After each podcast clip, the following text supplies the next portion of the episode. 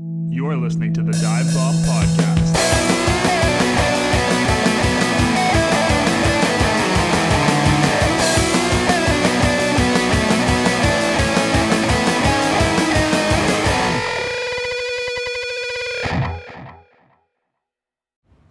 G'day and welcome to episode 60 of the Dive Bomb podcast. And we are here for our quick hits rundown of the Monaco Grand Prix, or as we're calling it today, the Mona Ocon Grand Prix. I'm here with one little one on one chat session today, as uh, one of the co hosts is not available for recording this week, but I'm here with uh, my man that I watched the race with this weekend, Varun. How you doing? We recovered from the. We had a cottage weekend together, so Yeah, we both sound like we're in a better state than we were when we were watching the race, but Yeah. that's good. Yeah, no, it was still, and it was also good that like it wasn't a super early in the morning race. Yeah. It was got up and uh, watched it, and it was it was good to watch. Uh, good to watch it with a nice scene of in the background of some water and nice weather. So we're in the peak the of too. we're in the peak of summer, and uh, that means you got those early morning F one races with uh, lots to do on the weekend. So. And I guess you could say like we were in a pretty similar environment to the drivers in Monaco. You know, we had the waterfront Yep. and we had a We boat. wet. we had a boat. Yeah, it was wet. and we didn't have uh, two million dollar yachts. no, we, maybe uh, maybe like two hundred dollars. I don't know how much do canoes cost. Like canoes? Yeah, I feel like they could be a little bit, but um, definitely we should have took one and maybe um, took it all the way to Monaco. Maybe we'll do that next year. But either way, yeah, good weekend to watch the race. The qualies as well, which obviously is the highlight of the weekend when you watch Monaco. Was at a decent time for us here in North America. I was at it started at ten o'clock on uh, Saturday morning as well, so uh, we were able to to get up and ready for that with some breakfast and. Uh, great start the day, start the weekend right with uh, with some Monaco quali. So, uh, as no as has been normal for the last few episodes of the podcast, we're gonna be doing um, you know four, three or four major questions for the weekend and talking through those, uh, and kind of letting that be our our wrap up of the weekend and. As you and I have a little bit of a softball game uh, to go to in the next hour or so, so we're gonna making this one a little quicker. Uh, obviously, uh, it's nice to have quick episodes as well when we have double headers as well. So it's nice for you guys listening, just quick hits and then move on to the next weekend. Um, so yeah, I think the most important place to start is the the Saturday is qualies, and that's really for me like one of my favorite quali sessions of the year is Monaco. Just how they get so close to the wall. There's like obviously wheel banging against the wall. You're, that it's like the definition of being on the limit, Yeah, right? Like watching them go around the track, um, and you know obviously the the tarmac itself is uh, like a street circuit, so it's there's not a lot of grip to be had, and um, it's just crazy to watch these guys. We are also heading into this weekend looking for a potential victory from someone other than Max as uh, you know it's a smaller track. There's not as much there's obviously not the huge DRS advantage that the Red Bulls have but so we were fi- figuring you know hopefully Fernando hopefully a Ferrari. You know we had some money on those two to take pole and then we know that when you take pole you're pretty likely to get the win around here. So um, yeah I think the two things I wanted to mention and talk to you about is like how much how much of the quali lap and Monaco as a whole, but mostly the quali lap, do you feel is confidence, and then how much of it do you feel is like also a good bit of luck, and that kind of wraps up in when you know when Max pulled off that lap in Q three, there was a lot of confidence clearly in him, him with the car, but has there has been all year, but he also got a shit ton of luck with in Q three go going into sector three, literally. You could compare it to baseball. He had like two outs, bottom of the Yeah. ninth, and he ends up you know, clattering around in sector three, wheel banging against the walls, and just having an absolute stunner of a sector three to pull off pole position. So yeah, how much do you think of it as like confidence, and then around Monaco a bit of luck as well?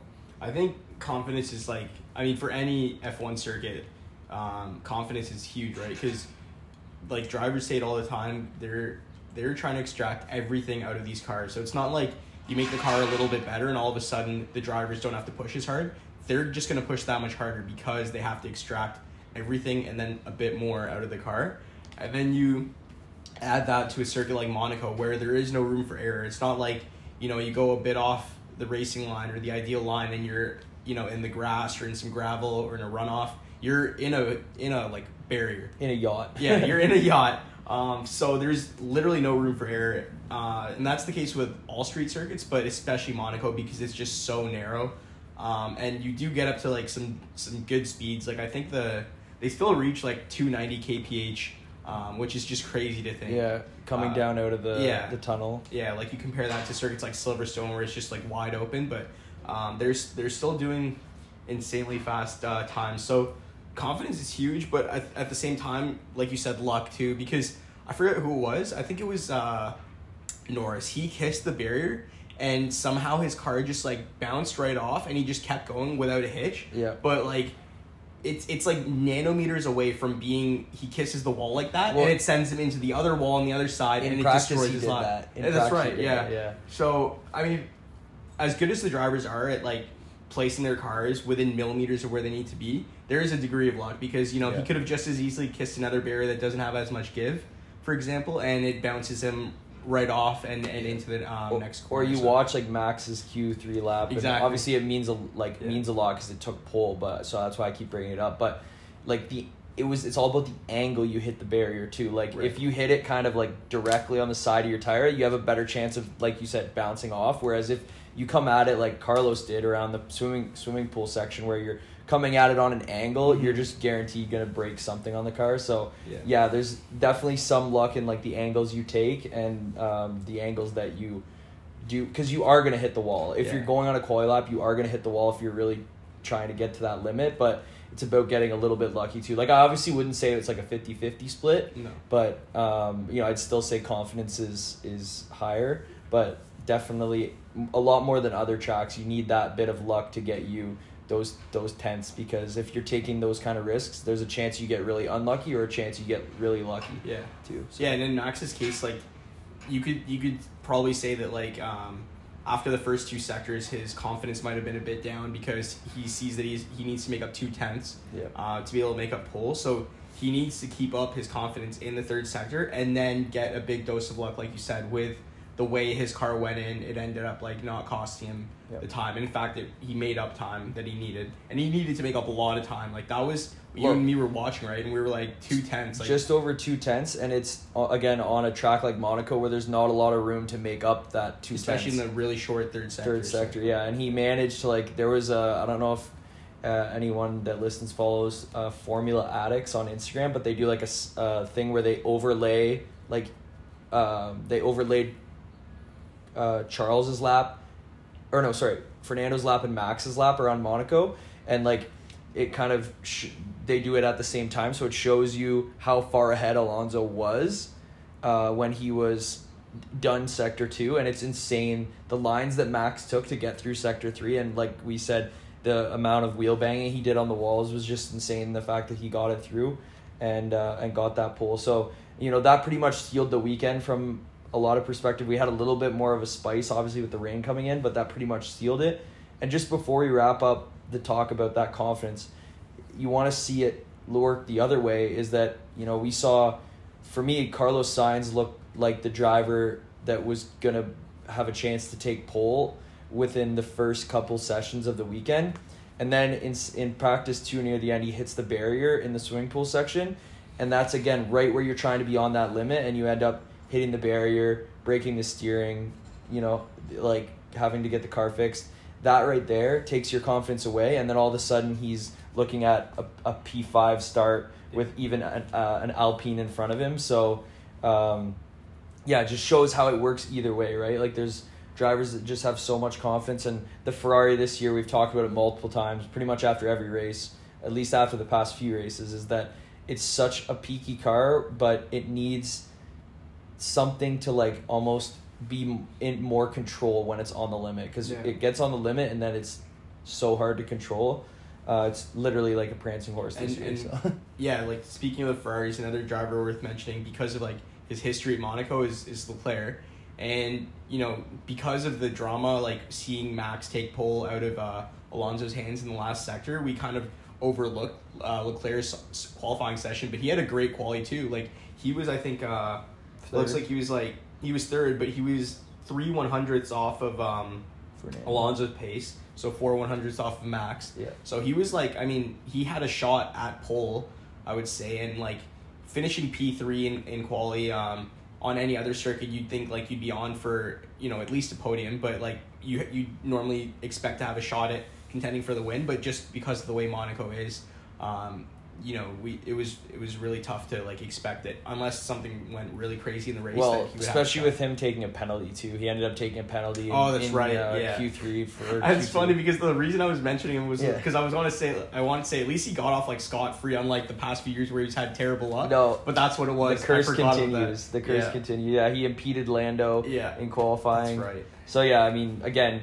that that just totally overshadowed it. But you're right. He did have a good lap. He does tend to have like pretty good laps around Monaco. Well, yeah, last year he had, or no, what, the year that he, he busted the gearbox, did he already have pole in the uh, in the bag? Like he was on provisional pole, right? Yeah, it was provisional pull, and then Max was behind him, so we don't wouldn't know. Yeah, I guess we. Or it we wasn't don't- last year; it was the year before. It was the year before. Checo crashed last year. Yeah. So the year before, twenty twenty one, is when he crashed. But yeah, like he he, I don't know, it just crazy like how the curse is so real for him around. You talk here. about confidence, right? Like that's got to be something that's fucking with his confidence. Well, and it coming off of like a Miami weekend where Yeah. he would have loved to have Imola in the middle because yeah, like for he would have loved to have Imola in the middle before his home race because his confidence was probably at an all time low coming out of Miami. That was one of his worst weekends that we've seen in a long time.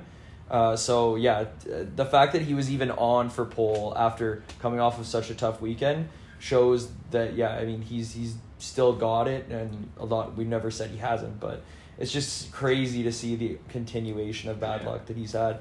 Um, so yeah, I mean, and then confidence on the other side as well. We'll kind of flip flop back and forth here with with the Alpines and and especially Esteban. Um, like, what a, what a quali lap this guy puts in to be P three or sorry P four and then P three with the penalty to Leclerc and it's one of those things where we haven't. I think last year we saw it.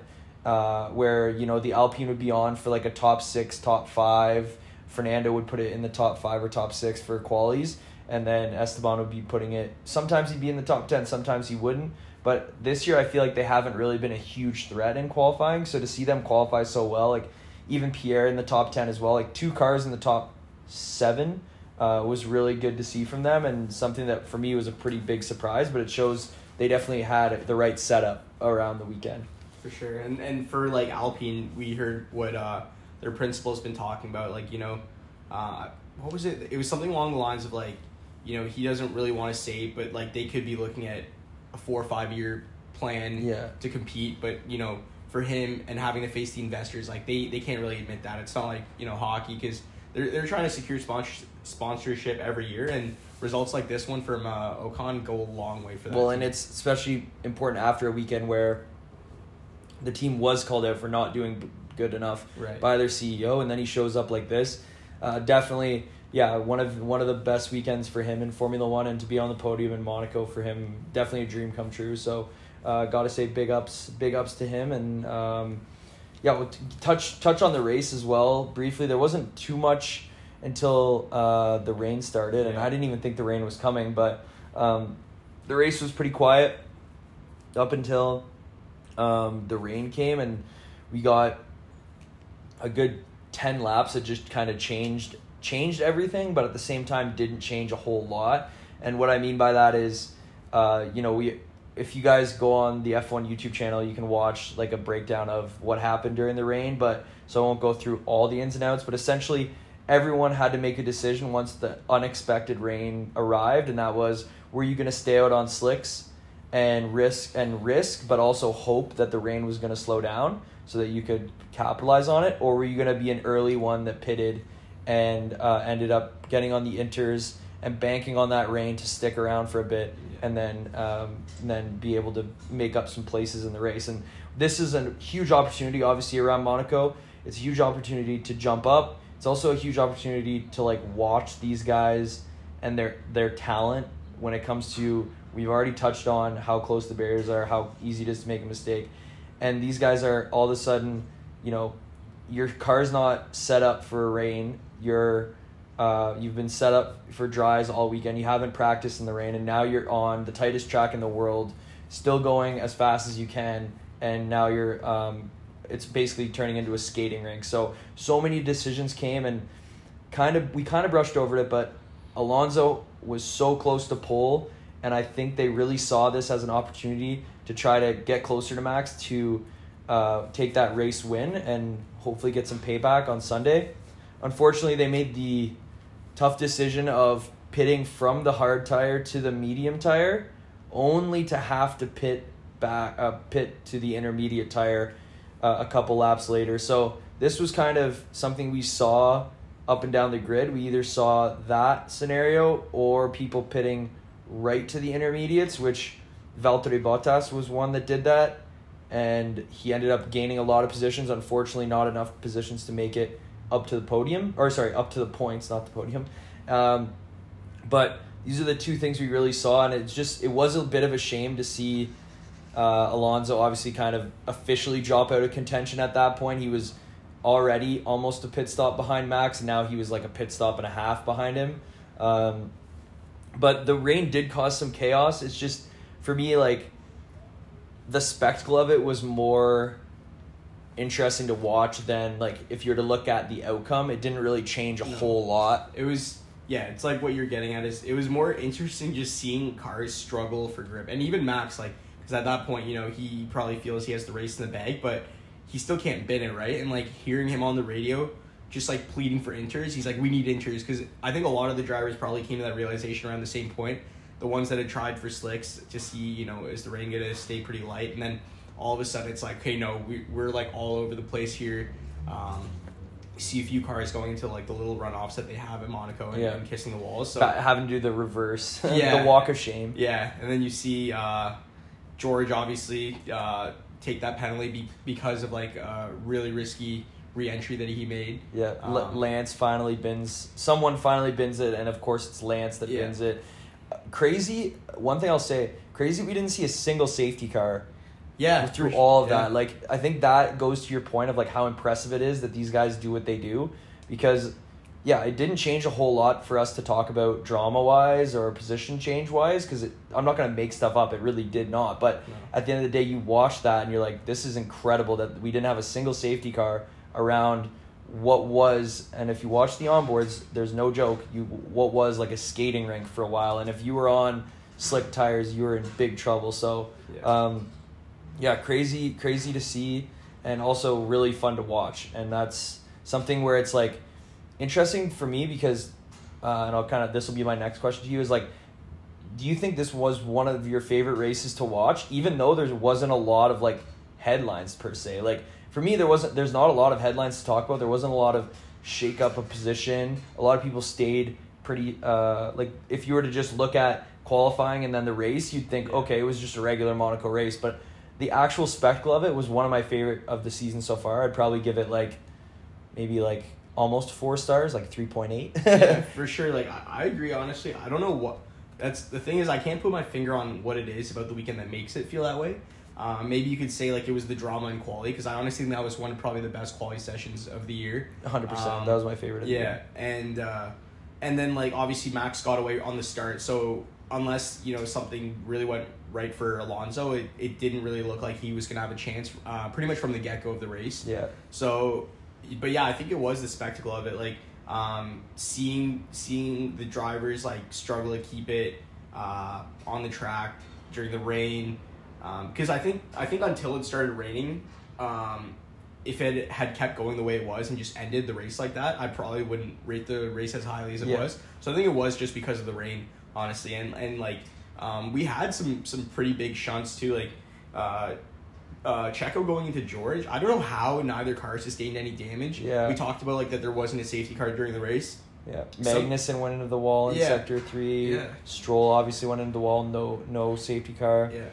Checo had a bunch of like fishtailing moments. His Yeah. weekend was just terrible. I But think even re- Max was wheel banging. Yeah. Yeah. I think the reason it was entertaining was like the way a ca- a really casual or like non F one fan watching the race would find entertaining. In that it was just like kind of chaotic. Yeah. You know, it wasn't really anything to do with uh, like um, strategy calls or like uh, guys, you know, gunning for spot on the podium or the win. Like all that was pretty set. It was pretty much just because of the the little curve curveball that the rain threw into it. Yeah, well, I think the strategy calls did come into effect because like it was like all of a sudden you were listening to the radios and you were hearing like who was actually going to come into pit, and there was a chance that we were going to see a jumbled Yeah, up order. that's right.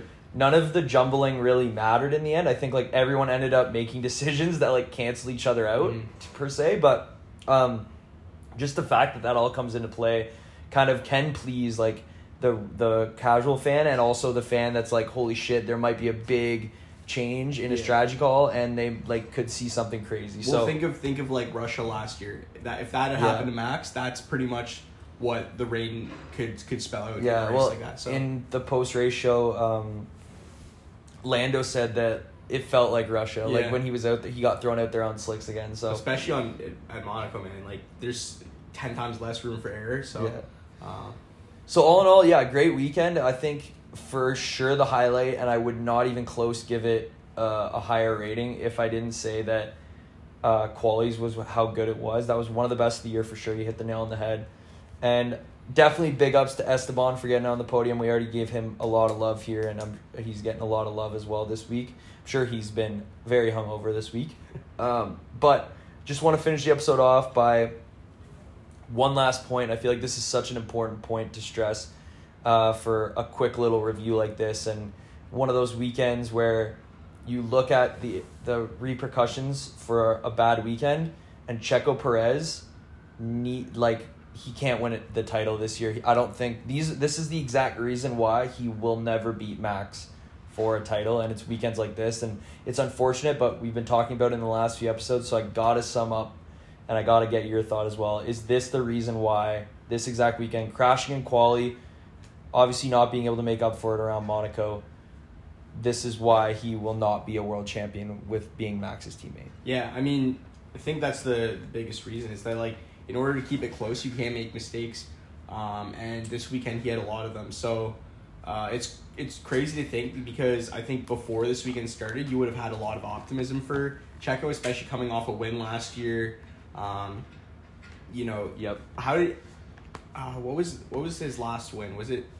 Uh, he won in Baku I think it was Baku right? Jeddah, one of them.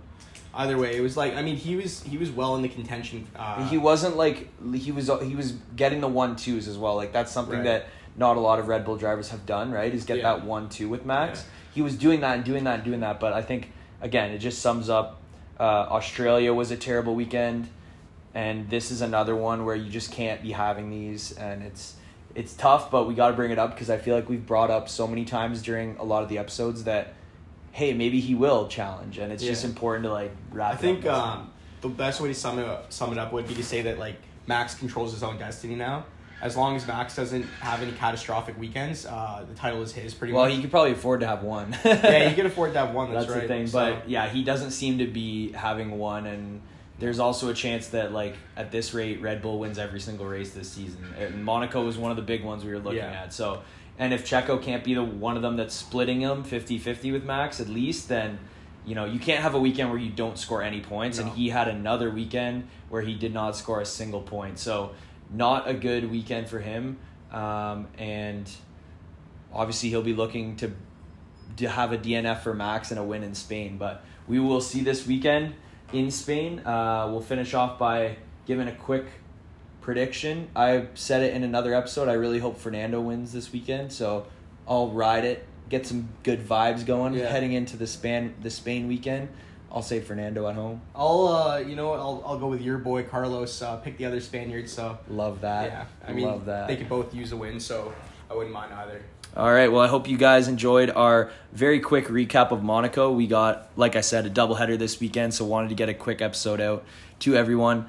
Uh, thanks for the continued support, and we will see you in Spain.